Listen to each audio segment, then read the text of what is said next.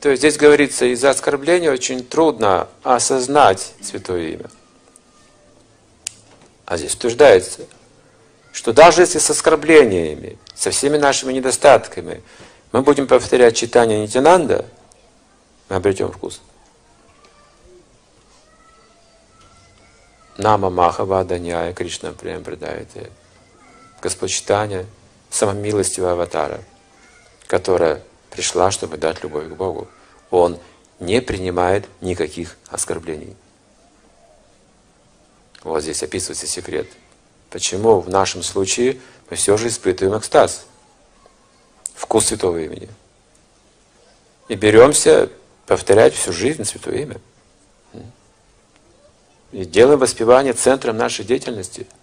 Откуда это такая привязанность к Кришне? Мы ничего не знали о нем. Мы были очень обусловлены материальными гунами природы. И Шастры говорят, чтобы обрести вот это сознание Кришны, чтобы привлечься Кришной, необходимо аскезы совершать в прошлых жизнях. Немалые. Религиозные практики должны быть длительные. Аскезы, йогические упражнения нужно знать, как совершать йогу, как контролировать ум, как управлять чувствами. Покаяние в своих грехах, очищение. Пройдя через все это, человек может обратиться к Богу, говорится. Шил Наратам Дастакур поет в одной из своих песен Гауранга балите хабе пулака шарира, хари хари балите нене баби нира.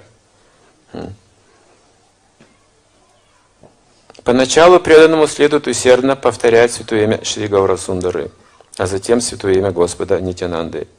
Благодаря этому его сердце очистится от скверны материальных желаний.